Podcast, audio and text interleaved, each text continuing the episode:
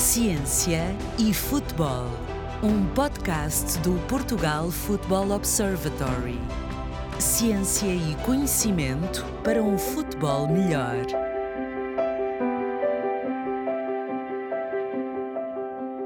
Estamos juntos de novo para mais um podcast Ciência e Futebol do Portugal Football Observatory. Hoje para falar de scouting no futebol.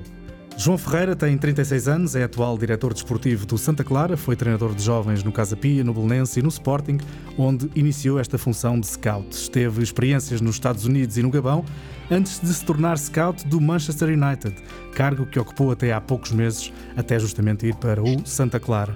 Pedro Ferreira, 39 anos, está no Benfica há 14, começou como treinador, foi prospector de talentos e em 2012 passou a diretor do Departamento de Prospeção do Futebol de Formação. Em 2018 subiu ao futebol profissional e meses depois assumiu a liderança do respectivo gabinete de scouting. São amigos, apesar de muitas vezes adversários, e escreveram juntos o livro Scouting, tudo sobre a observação e análise de jogadores, recentemente publicado na coleção Livros FPF. Este livro, que constitui a primeira obra em Portugal numa área que quer afirmar-se no futebol, é atravessado por vários pontos de contacto com a ciência. Logo de início, por exemplo, falam em questões relacionadas com a evolução maturacional dos jogadores e características preditivas em relação àquilo que pode vir a ser a performance futura de jovens futebolistas. Houve um pequeno sorteio antes desta conversa e ficou definido que o Pedro Ferreira será o primeiro a falar, portanto, eh, bem-vindos os dois, antes de mais. Pedro, em que medida é que o envolvimento crescente da ciência no futebol pode auxiliar o trabalho de um scout? Antes de mais, uh, obrigado pelo convite, Alexandre. Uh, é uma, uma enorme honra para, para mim e para, certamente também para o, para o meu amigo João estarmos aqui a falar sobre a, sobre a nossa paixão, uh, o, o, scouting. Um, ainda ao encontro do que acabaste de perguntar, logicamente que a, a ciência influencia bastante muito. Neste momento é, é, é, impossível não falar do trabalho de, de, do scout e do scouting no geral sem falarmos da ciência. Uh, o, há, há N, N plataformas de dados que já nos ajudam dessa forma e eu acho que aqui uh, uh, o desafio é, é, o scout, é o clube, uh, é o departamento de scouting conseguir usar os dados, os próprios dados que, que tem há muitos anos e adaptá-los àquilo que faz no clube. Ou seja, mais do que usar o que há a nível geral, uh, conseguir adaptar claramente aquilo que tem, e esse é o desafio, esse é o desafio, mas sem sombra de dúvidas que nós não podemos falar em scouting sem falar em dados. Isto é, é nos dias que correm é impossível, e neste século uh, acho que em quase tudo é impossível de, de descurar a ciência com o que se faz no futebol. João. Claro, aliás, basta perceber que nós, quando falamos dos primórdios do scouting, temos histórias que envolvem guardanapos, que envolvem cassetes VHS, que envolvem viagens em que não se ia ver ninguém, ou seja, sabia-se que havia um jogo, então ia-se ver o jogo porque era um jogo interessante, sem se estar à procura de nenhum jogador em específico. E chegava-se ao jogo e também não se conheciam os jogadores, ou seja, uh, era, pronto, era, o que agradasse, o que chamasse a atenção, é, é, seria o jogador que poderia ou não ser, ser selecionado. Hoje, nós à distância de um clique temos toda a informação que queremos, ou seja, não só esse, esses softwares e essas apps que, que estão ao dispor de toda a gente nos permitem rapidamente, mediante um nome que nos é apresentado, termos acesso a um sem número de informações, como também já conseguimos, quer dizer, lá está, como o Pedro disse, nesta altura, nós estamos em, dois, em 2021 e com o recurso à inteligência artificial uh, já conseguimos facilmente aceder uh, a toda, por exemplo, se neste momento na Croácia tiver um jovem de 16 anos a estrear-se e nós tivermos as ferramentas certas, nós sabemos disso em primeira mão, antes do jogo estar a começar. Portanto, há uma evolução muito grande da ciência nesta área que claramente vem no sentido de, de ajudar. Mas isso, sobretudo, do lado da tecnologia. Vocês focaram muito do lado da tecnologia.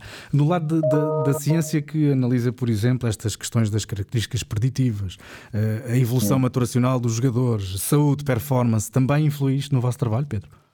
Também, também, também influi, logicamente. Logicamente, eh, o, o, trabalho, o trabalho do, do, do, scout é um trabalho multidisciplinar, ou seja, não, não nos focamos apenas só na observação do jogador de ver se ele tecnicamente é bom ou é mau, é, é muito mais, é tudo isso. É tudo isso, é esta questão de uh, avaliar o ser humano. E avaliando o ser humano, uh, temos que uh, ter esta abordagem holística de olhar para, para, para o todo. E então, logicamente, uh, idades relativas, questões, questões maturacionais estão sempre, estão sempre ligadas. Já é o normal quando avaliamos o jogador, epá, como é que ele é tecnicamente, como é que ele se desempenha a nível tático, mas logicamente como é que é, como é, que é o, seu, o seu morfotipo, está ou não avançado em termos maturacionais o que ele faz, mas, mas acima de tudo aquilo que a nossa intuição, aquilo que a nossa experiência nos diz que ele pode vir a fazer, portanto isso já é, já é digamos que a, é, a, a ciência do próprio scout. O próprio scout já, já, já, é, muito, já é muito assim que pensa. É, esta experiência traz-nos traz e diz-nos diz-nos isto. Eh, João, eh, é o tema que tinha aqui para falar convosco a seguir, justamente isto da idade relativa. Este é um aspecto Sim. que vocês têm atenção no, no, vosso trabalho. Idade relativa, vamos aqui simplificar, uh, dizendo que, que, é uma eventual vantagem que os jovens nascidos no primeiro, no primeiro semestre ou no primeiro trimestre do ano podem ter em relação àqueles que nasceram no último trimestre do ano, uma vez que a divisão por escalões é feita a partir do ano de nascimento. Certo, é assim, nós vamos pensar naturalmente que a partir de determinada idade, a partir de determinada idade isso deixa de, deixa de fazer sentido, não é? Aos 25 anos já não estamos tanto a olhar para isso, mas o que é certo é que se temos jovens de 16, 17, 18 anos que já estão a jogar na primeira equipa, isso acaba por fazer muita diferença. Nós hoje sabemos, e lá está mais uma vez a ciência, a ciência a ajudar o scouting, uh, sabemos que a idade cronológica muitas vezes não corresponde, não corresponde à idade biológica, não é? Dois jovens que podem ter, que podem nascer no mesmo ano de nascimento, além de terem 12 meses de diferença, por exemplo, eh, um pode estar muito mais avançado maturacionalmente do que o outro. E, e portanto, se simplesmente não conseguirmos perceber isso e acharmos, olha, estes dois têm a mesma idade, porque, jogam, porque estão no mesmo escalão, porque estamos a ver o Mundial de Sub-17 e os dois nasceram no mesmo ano de nascimento, eh, podemos estar a cometer um erro se não tivermos noção disso. Eu, pegando um bocado na resposta anterior do Pedro, uh, nós acabamos, e vou generalizar um bocadinho, mas muita gente que trabalha na área do scouting vem, da, vem de uma especialização em ciências do desporto, onde acabamos por falar sobre esse assunto e, acabamos, e somos alertados para a existência disso. O que nos permite, o que nos permite uh, ter a capacidade de fazer essa distinção quando estamos, quando estamos a ver um jogador muitos clubes, quando estão a olhar para um jogador desses, e imaginando, vou fazer aqui um exemplo hipotético, o Neymar, que aos 16 anos uh, está, está a jogar nos séniores do, do, Santos, uh, é alguém que se sabe que em função do que, é, do que são as condições morfológicas dele, o biótipo dele, e do, do que é o não trabalho complementar que é feito no Brasil, se, quem estava a observá-lo sabia que em função disso, com determinado tipo de trabalho, ele poderia poder-se desenvolver ainda mais fisicamente e rapidamente adaptar-se ao que são as exigências físicas do futebol europeu. Pedro, ias acrescentar algo? Eh, sim, ia, ia falar um, um bocadinho daquilo que é, eh, digamos que a minha experiência, o que faço. Logicamente que esta questão de idade relativa é muito, muito importante, sempre foi, e, tanto eu como o João começámos no futebol de formação, um, e aí falava-se muito mais, como o João disse muito bem, uh, destas questões do que agora no, no futebol profissional. Ainda assim, Uh, curiosamente, nunca foi algo que eu olhasse para avaliar o jogador. Mas, assim, em função daquilo que estava a fazer, da avaliação, do resultado da avaliação, eu muitas vezes acertava naquilo que era a idade, a, a, a, digamos que a idade, a idade do jogador, e quando ele tinha nascido, se era de primeiro trimestre, se não era. Porquê? Porque, uh, ao decompor o jogador, uh, a parte física, para mim, nunca foi a mais importante. era algo que resultava no jogador, mas eu olhava muito mais para tomadas de decisões, para questões técnicas, para abordagens táticas, clara, claramente também influenciadas pela, pela, pela, sua, pela sua idade biológica, mas ainda assim uh, era, digamos que, secundário, porque a verdade é que, que, todos nós conhecemos vários jogadores que atingiram o topo. Uh, no meu caso, no Benfica, tínhamos vários exemplos que eram de dezembro, que eram uhum. de novembro e que o sucesso deles era de tal forma que muitas vezes até esta, esta digamos que, este atraso maturacional resultava numa aceleração de tudo o resto da velocidade de pensamento e obrigava-os a, adquirir competências que não iriam adquirir certamente se, se não tivesse essa, esse desafio. Exatamente. Eu até vou colocar isto também de uma outra forma, que é o seguinte: se virmos, uh, lá está, dois jovens desses, em que um era muito mais avançado maturacionalmente do que o outro durante o processo, o processo de formação e, portanto, até poderia ter muito mais rendimento do que o outro, mas hoje em dia, se os dois tiverem 20 anos e estivermos a vê-los lado a lado,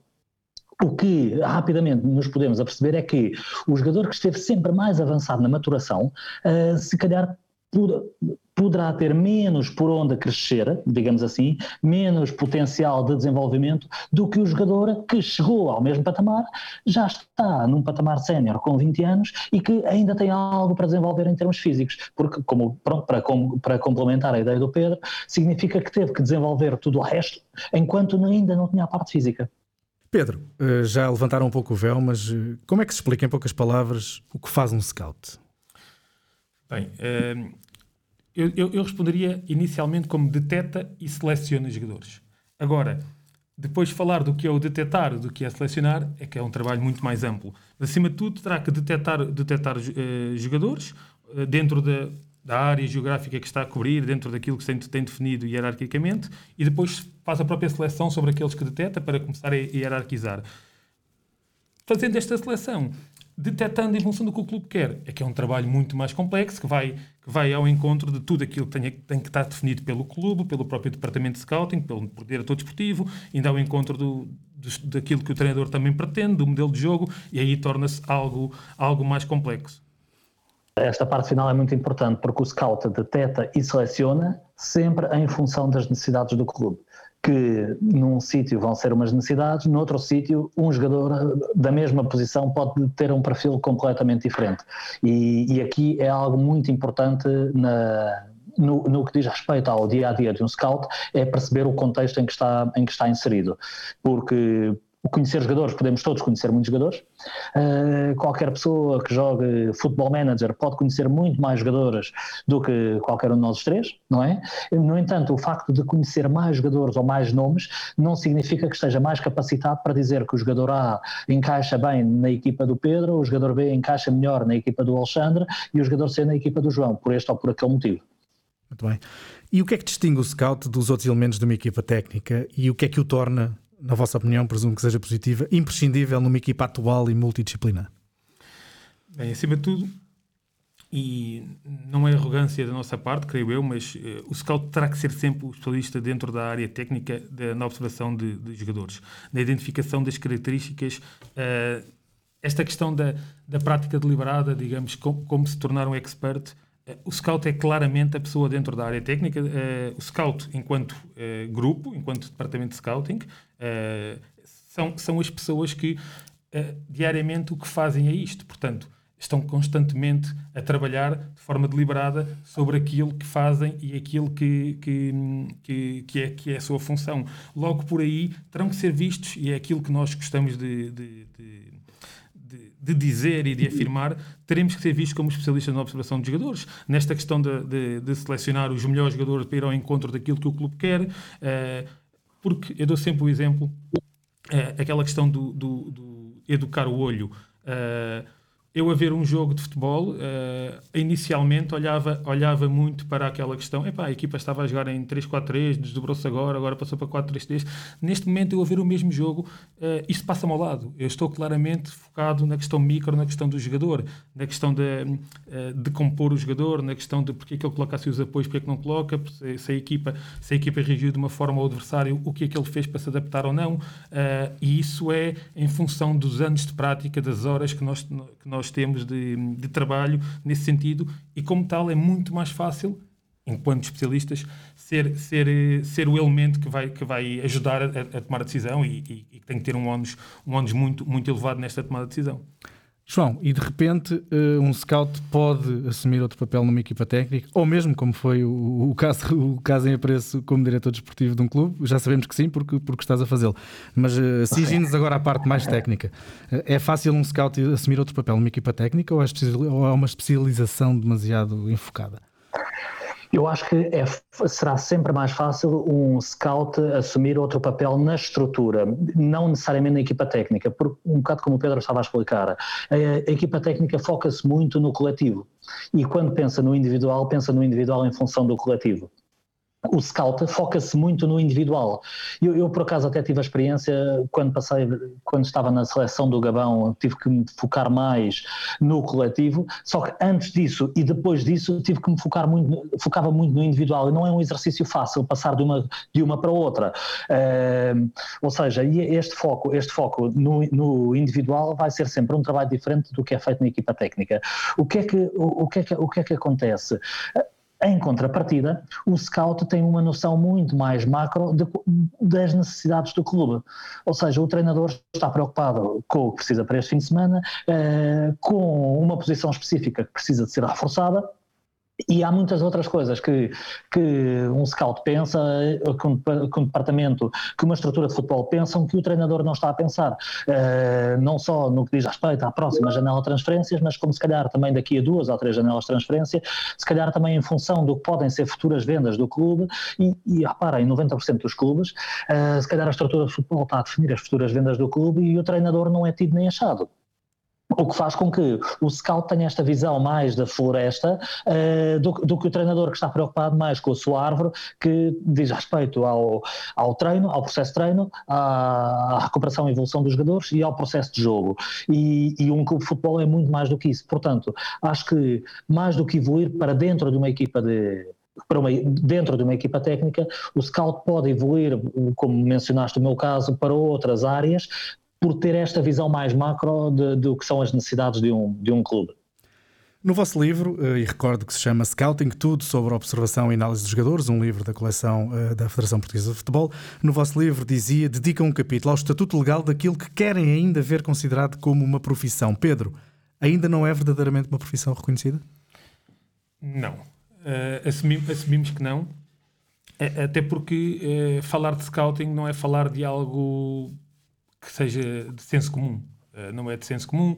Nós damos sempre este exemplo um pouco a brincar, um pouco a sério, que para, para a nossa família, para os nossos familiares mais velhos, nós somos treinadores de, de, de, de futebol, somos treinadores de atletas, treinadores de jovens, porque não é muito fácil de, de, de, perceber o que faz o que faz o, o scout uh, e infelizmente ainda está muito está muito associado a, ao passeio ao lazer uh, muito mais do que uh, à, parte realmente profissional e, e, como nós falamos aqui, de, de sermos os especialistas na, na, na identificação e na seleção de, de, jogadores.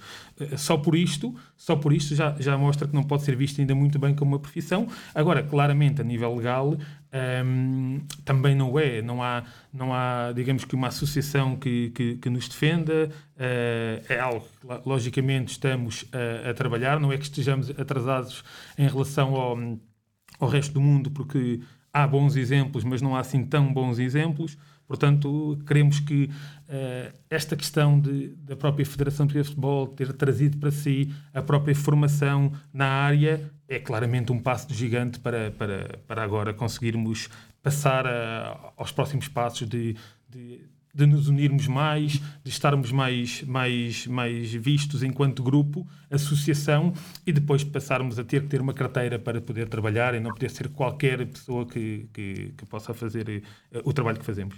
João, a percepção que tens da tua experiência no estrangeiro vai de encontro a isto que o Pedro disse? Não estão assim tão mais avançados que em Portugal? Ou já há outros uh, sítios onde, onde as coisas vão mais à frente? São exceções. Ou seja, quando pensamos, quando pensamos no que uma federação inglesa está a começar a fazer, eh, no, no, que uma federação holandesa está a começar a fazer, no fundo, se nós conseguimos contar com os dedos das mãos, significa que ainda há um trabalho por fazer. Repara, aqui Aqui não, não estamos a dizer necessariamente que tem que existir já hoje um sindicato ou uma ordem do, dos scouts em Portugal, não é essa a questão. Temos que começar por algum lado. E começa-se por estas acreditações e formações, lá está, que o Pedro estava a mencionar, da Federação.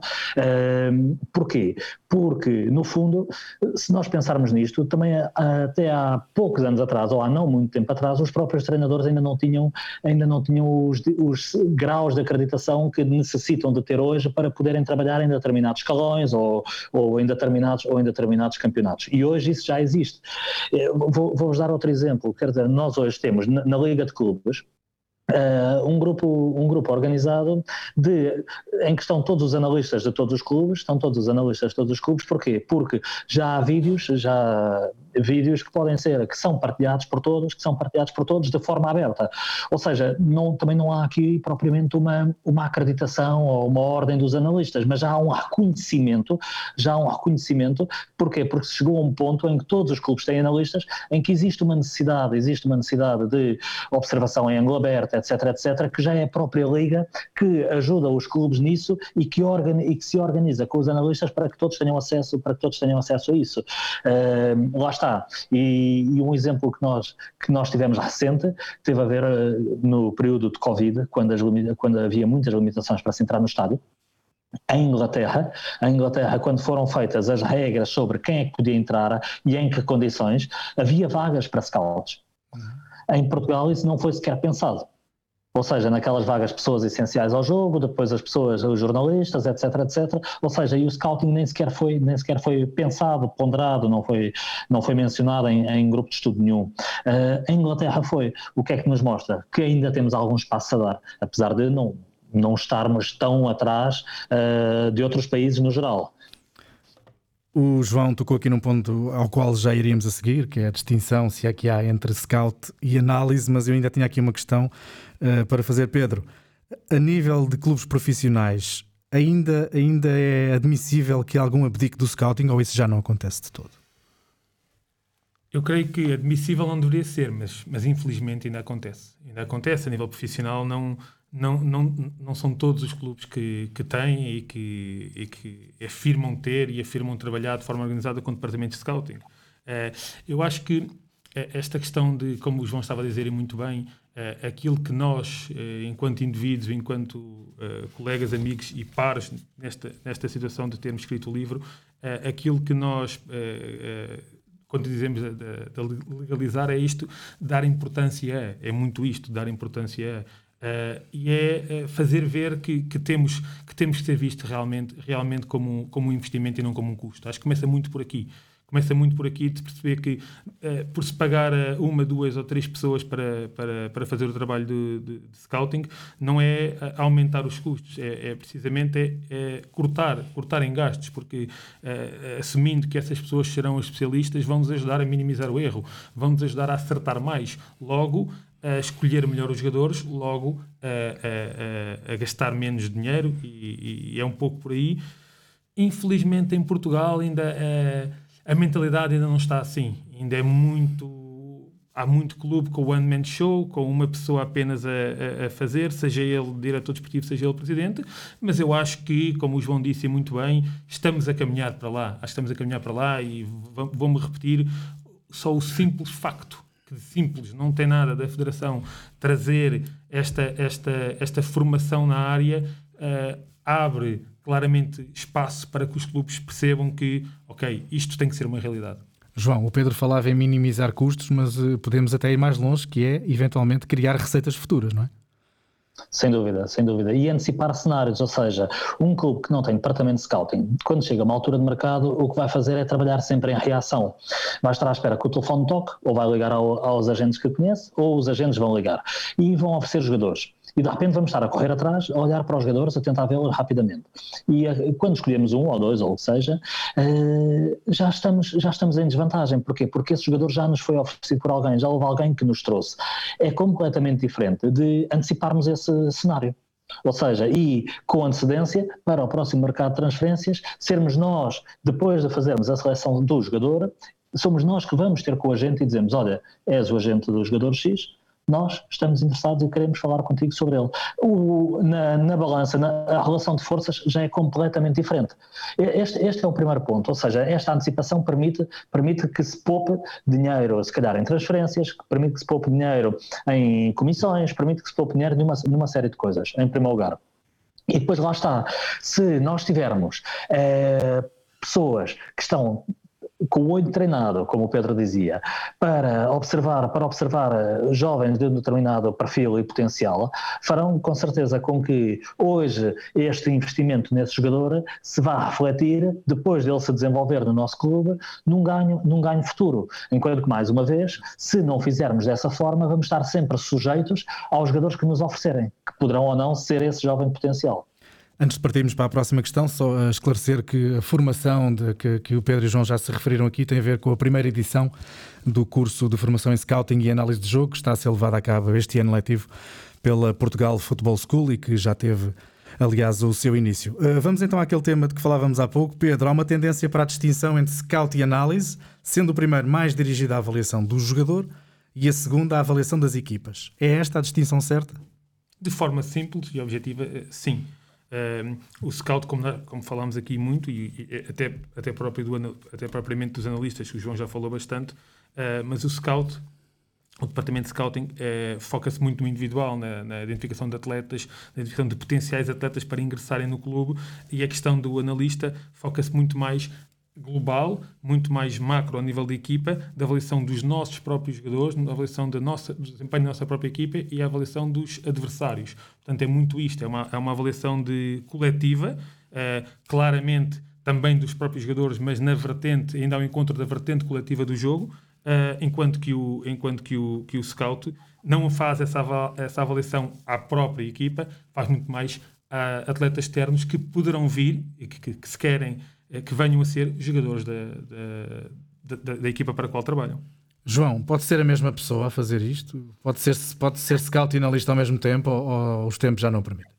Eu, eu, acho, eu acho que em função do que hoje é o trabalho de um scout e do que é um trabalho do analista, é muito difícil. É muito difícil por uma razão simples. Hoje em dia nós temos, hoje em dia nós temos, uh, vou, vou, dar um exemplo. Joguei, nós jogamos com o Rio Ave para a Taça da Liga, para a Taça da Liga esta semana, certo? Espero não estar aqui a cometer nenhum tipo de inconfidência. Mas o Rio Ave que é óbvio que é uma equipa de primeira que está, que está na segunda, na minha opinião, claramente. Uh, imediatamente a seguir ao jogo, tinha no, no departamento de análise cinco elementos a trabalhar ativamente já na análise do jogo. Isto o é jogo tinha acabado, tinha acabado de terminar, é isso? E a partida tinha acabado há poucos minutos. Uh, um jogo, um jogo que foi que foi às sete da tarde. Ou seja, isto, isto porquê? Porque com certeza o treinador, o treinador vai já ter outro jogo a seguir uh, e em função disso vai querer preparar o outro jogo. E para isso precisa, além de já ter com certeza há uns dias a análise do próximo adversário feita, vai querer também a análise da sua própria equipa neste jogo, em função do, do, do que serão as suas necessidades, uh, para preparar nos dias que sobram, nos dias que sobram agora para, para o próximo jogo. Portanto, Uh, isto, isto requer muito trabalho. Eu tô, atenção, estou-me só a referir aos analistas. Um scout, para fazer bem o seu trabalho, uh, não basta ver meia dúzia de imagens de um jogador. Ou seja, para fazer bem o seu trabalho, tem que ver vários jogos do mesmo jogador, em diferentes contextos, casa e fora, ao vivo, em vídeo, depende com certeza de, de, qual é o contexto do scout e do clube, naturalmente. Um, depois vai haver, existirão com certeza vários filtros a ser feitos. Ele também, esse mesmo scout também fará o filtro dos jogadores que estão a ser vistos por, por um colega seu. Ou seja, uh, e assim vai ter também o benchmarking necessário para comparar os jogadores que ele tem andado a ver com os jogadores que colegas seus andam a ver para perceber se o melhor jogador que ele viu nessa posição é melhor ou pior do que um jogador que um colega seu tenha visto. Isto tudo requer muito tempo. Além, com certeza, de toda a procura de informação que deve existir que está para além do jogo. Uh, portanto, estamos a falar aqui de duas funções diferentes que requerem, por um lado, como tinha dito há umas respostas atrás, uh, é um mindset completamente diferente. A mim custou muito passar do individual para o coletivo e depois voltar ao individual, porque, porque está-se a ver coisas completamente diferentes e, ao mesmo tempo, requer muito tempo. Uh, portanto. Eu, respondendo à pergunta de uma forma simples, estamos em 2021, uma estrutura profissional não pode ter a mesma pessoa para fazer uma e outra coisa. Um tema interessante que o João referiu agora, os jogos ao vivo, os jogos em vídeo. Pedro, tiveram saudades eh, neste tempo de pandemia de ver jogos ao vivo? Sim, sim, sim, bastante. Um, curioso que inicialmente parecia o fim do mundo, e o scout não pode ver jogos ao vivo porque é, é uma riqueza de tal forma diferente para melhor em relação ao, ao, ao jogo em, vi, uh, em, vídeo que parecia ali um constrangimento enorme. Mas o ser humano, como, como uh, pessoa e como alguém que se adapta muito, muito bem, uh, conseguiu claramente desembrulhar este problema. agora, quando voltámos a ver, sente-se, sente como estamos a dizer, essa saudade, o respirar o jogo, o ouvir, o ouvir e, e, perceber como é que o jogador responde ao, ao, ao, treinador, aos estímulos da equipa, porque começámos com muito menos gente no estádio, portanto, até aí fomos buscar estímulos e conseguimos avaliar coisas que não conseguimos tão facilmente com o estádio, com o estádio com, cheio. Exatamente, com o estádio cheio, porque muitas vezes conseguimos perceber o que o jogador, a comunicação do jogador, nós no estádio conseguimos ouvir, e era, era muito mais difícil uh, no passado, neste momento é mais fácil ouvir, quer o treinador, quer acima de tudo e muito importante para nós, aquilo que os jogadores vão passando uns aos outros, como é que respondem, como é que reagem, uh, uh, e não encontro do que o João estava a dizer, de, daquilo que, que, o scout faz, ver vários jogos dentro de vários contextos, procurar várias coisas, é muito também isto, essas reações a. a às, à comunicação, o, o próprio, a própria comunicação do, do, do, jogador, como é que ele se interage com a equipa, como é que ele reage, quando está, quando está de fora sem jogar, que tipo de feedback dá e se dá, se está envolvido no jogo, se não está, quando sai para aquecer, eh, de que forma, como é que está predisposto para tudo isto, tudo isto só Uh, ao vivo é que conseguimos ver com esta riqueza. Uh, logicamente, o que tivemos que fazer foi adaptarmos, adaptarmos com outras, com outras ferramentas e com outras estratégias para, lá está, como já, já aqui referimos, mi minimizar o erro. Uh, isto para dizer que não se deixou de fazer scouting, logicamente que não se deixou de fazer scouting, adaptámos-nos e tudo para quando assumimos que o jogador é o tal é aquele que nós vamos uh, propor, vamos levar a discussão com, a, com, a, com, os elementos decisores do clube, seja uh, uma decisão claramente fundamentada. João, uh, deduzo, pandemia à parte, deduzo que não se possa contratar um jogador sem vê-lo pelo menos uma vez ao vivo? De, uh, depende, sempre, depende sempre do contexto. No mundo ideal, claramente, é preciso ver o jogador ao vivo. Uh, agora, se o clube não tem condições de fazer isso, ou se estamos em pandemia e não dá para ver o jogador nenhum ao vivo, as decisões têm que ser tomadas na mesma. Mas, idealmente, sim, o jogador deve ser visto ao vivo. E tentar que seja, se só tivermos a oportunidade de o ver uma vez, tentar que seja num contexto que, que, se assemelhe ao que ele vai encontrar, ao que ele vai encontrar o máximo de vezes possível numa, na, na sua, na nossa realidade, no caso. Por exemplo, recordo-me recordo que isto foi, foi, foi antes do meu tempo, mas que quando, quando se, se no Manchester United estava a decidir a contratação do Ander Herrera, uh, houve a preocupação de ir-se ao calendário perceber quais seriam os jogos onde ele teria um ambiente mais parecido, mais parecido com, com o ambiente que ele vai, ia encontrar em Inglaterra, uh, para, para, no fundo, para no fundo perceber como é que ele lidava com esses ambientes. Pronto, e, e, lá está. Isso é no mundo ideal, consegue-se organizar isso dessa forma e consegue-se marcar as viagens todas e perceber, e perceber podemos ir ver nestes quatro ou cinco jogos que serão os jogos se calhar mais importantes para observar do que, do que, propriamente, do que propriamente outros.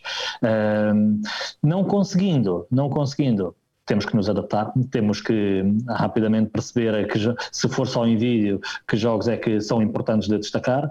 Se calhar eh, é diferente estar a observar um defesa central num jogo em que, em que ganhou 5-0 do, do que num jogo em que perdeu 5-0, por exemplo. Agora, ao vivo é sempre diferente.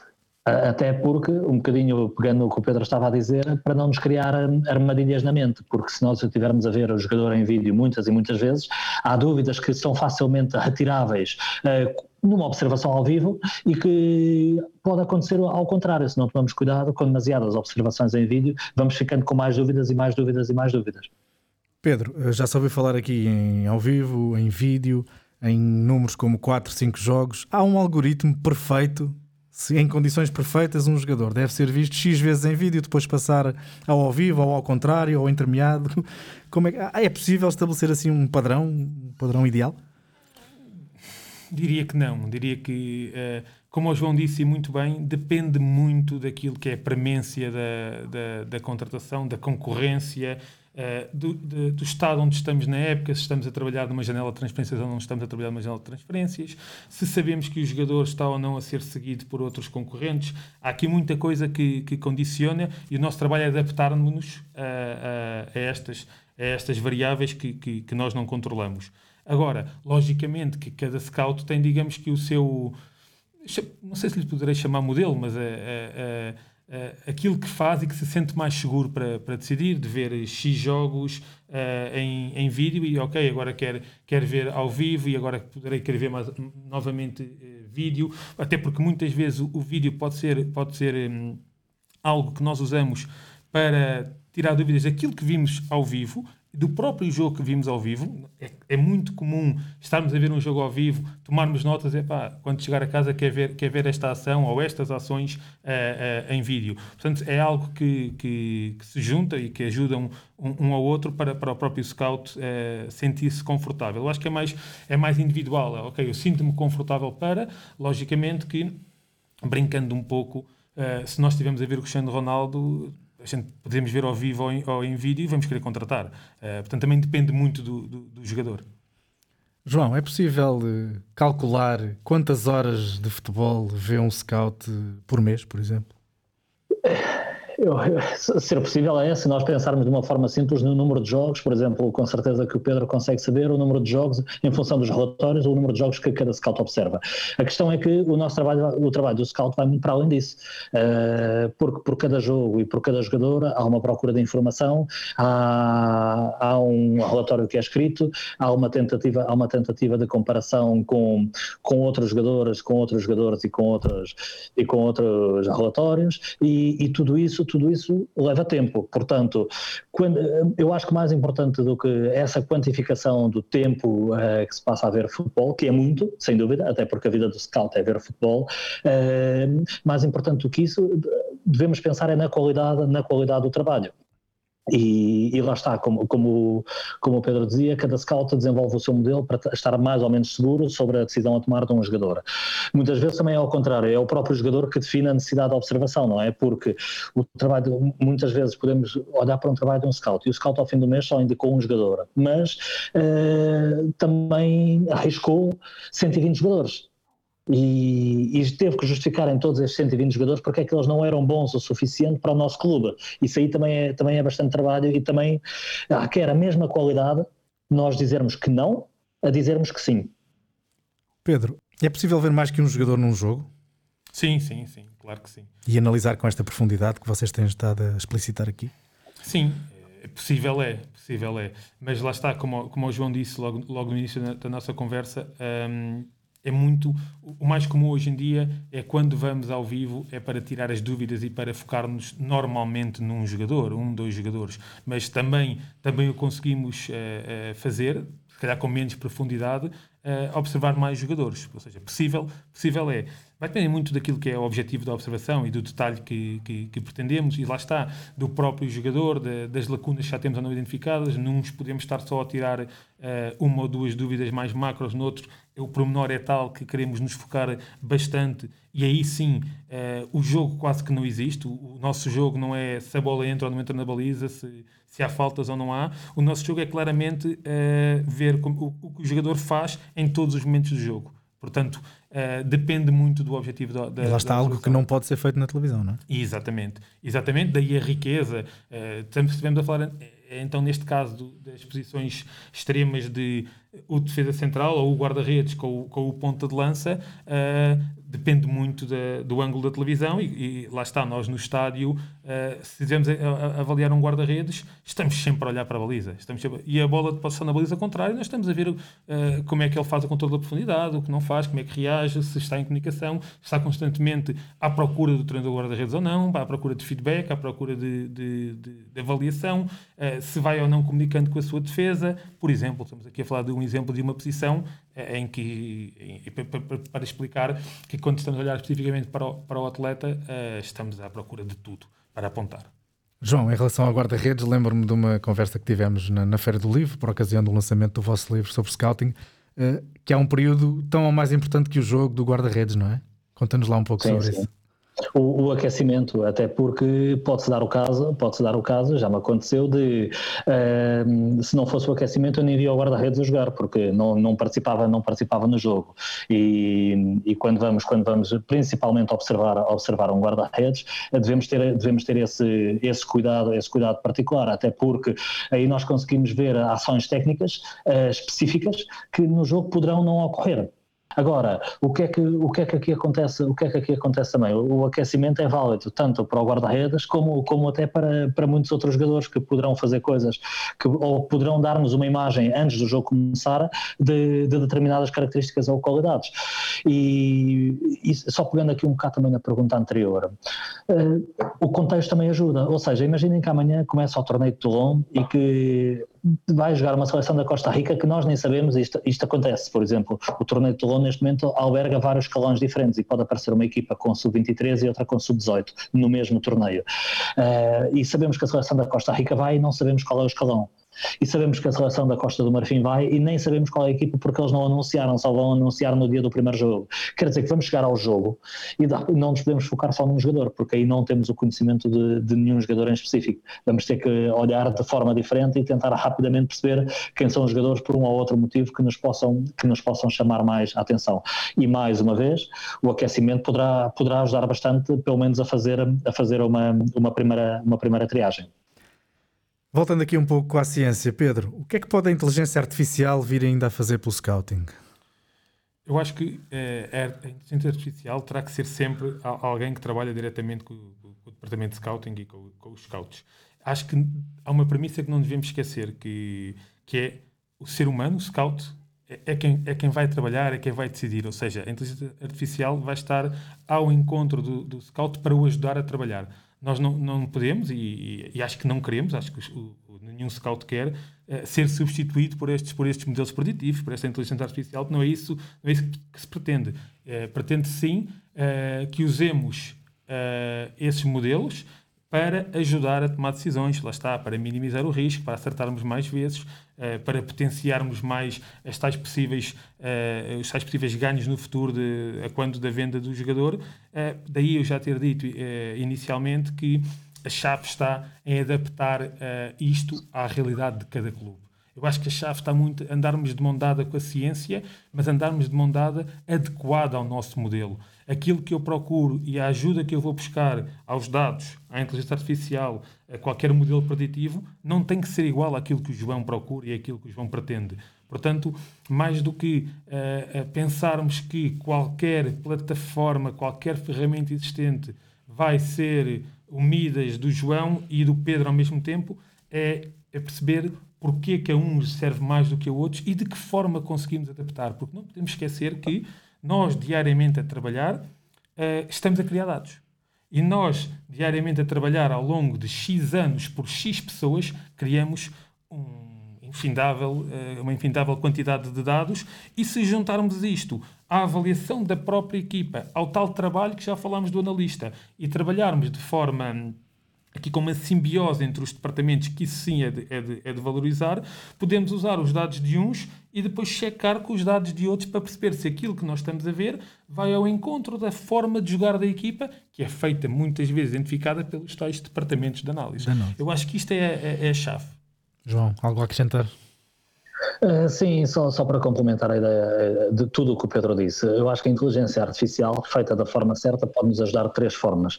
Primeiro, a reduzir o tempo, a reduzir o tempo, no sentido em que hoje, em tempo real, como aquele exemplo que foi dado há bocado, pá, se, se, daqui a 20 minutos se estrear o miúdo de 16 anos na Croácia, nós hoje já conseguimos saber isso. Ou seja, o que nos permite rapidamente estar atentos a esse jogo em tempo real e permite-nos rapidamente perceber qual é o próximo jogo, quem é o agente, eh, como é que conseguimos tomar já uma decisão sobre esse jogador, em vez de esperarmos dois, três meses para, para que isto chegue às bocas do mundo. Portanto, esse, esse é o primeiro ponto, ajuda a reduzir tempo, ou a ganhar tempo, não é? O segundo também tem a ver com a redução de, de custos. Porquê? Já falámos, porque permite-nos antecipar, ou seja, uh, permite-nos, em vez de esperarmos que a informação chegue até nós, somos nós, somos nós que já temos a informação na mão em tempo, mais uma vez, em tempo, em tempo real. E a terceira, permite ajudar na negociação. Porquê? Porque acabamos por ter tantos dados que o jogador até pode estar na Grécia e nós rapidamente e nós rapidamente conseguimos saber notícias do que foi dito dele em cirílico, que é um abecedário completamente diferente, um alfabeto completamente diferente do nosso. E conseguimos na hora obter informação sobre esse jogador, se, sobre algum tipo de notícias que saia sobre ele. Uh, conseguimos ter informações muito detalhadas que existem softwares que permitem isso sobre lesões dele, mesmo lesões que não são públicas. Também conseguimos ter informações muito detalhadas sobre as redes sociais dele. E isso a nós pode nos dar instrumentos para negociação do jogador, ou para baixar, ou para, ou para perceber até que, ponto, até que ponto é que nós poderemos ceder ou não nas negociações.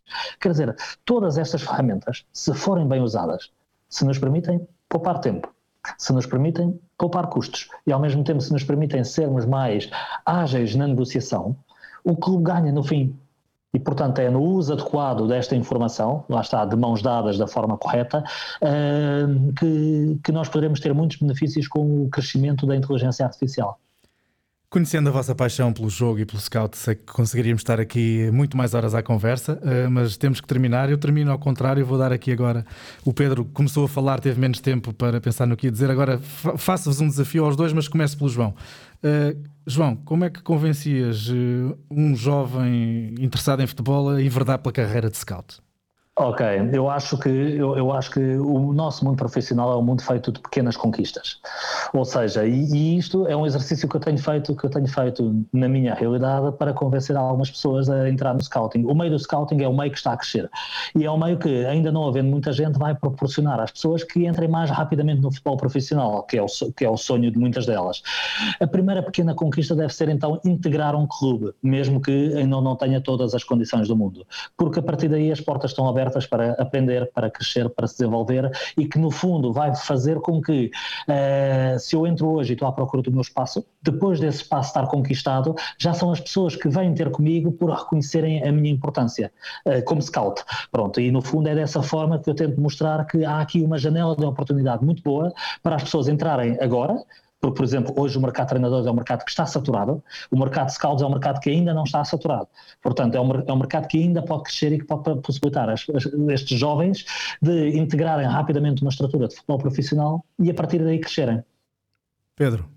É, é um pouco isto que o João disse. É, é, e hoje em dia, tal como o João, o João referiu, eu também diariamente sou sou desafiado e sou uh, abordado por pessoas que querem entrar, como querem entrar, uh, quase como se houvesse uma, uma regra. É muito isto que o João disse: é, é começar a fazer, começar a estar por dentro, uh, fazerem-se notar pelo seu trabalho. Porque, e é verdade, o espaço existe, o espaço existe e os clubes estão claramente a, a, a abrir cada vez mais espaço para ter pessoas a trabalhar na área. E a verdade é que a área, muito por também é, é algo que o João já disse, essa questão do football manager, acaba por ser algo que toda a gente acha que gosta de fazer, acha que, que, que, que quer fazer. Uh, nós, logicamente, desconstruímos isto e provamos que é muito mais do que a pura e simples observação de, de jogo de futebol de forma uh, prazerosa e com lazer. É, é claramente trabalho e, clara, e claramente uh, de forma profissional, mas a verdade é que é algo que uh, chama, chama as pessoas. Eu, eu, digo isto porque é muita gente que o quer fazer.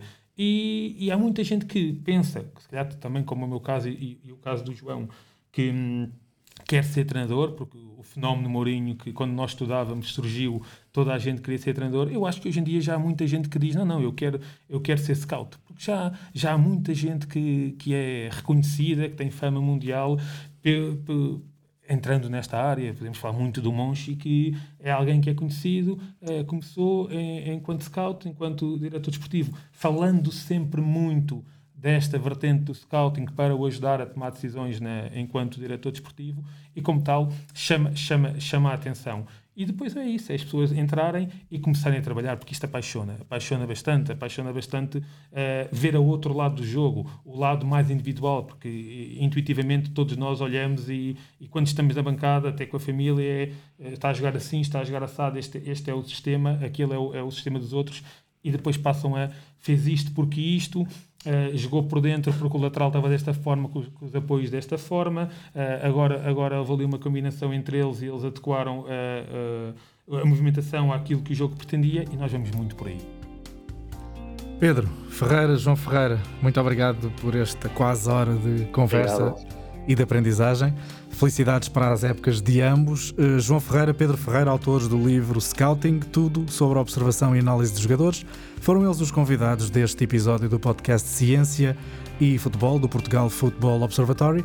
Voltaremos em breve para falar mais sobre ciência e mais sobre futebol. Ciência e Futebol, um podcast do Portugal Football Observatory. Ciência e conhecimento para um futebol melhor.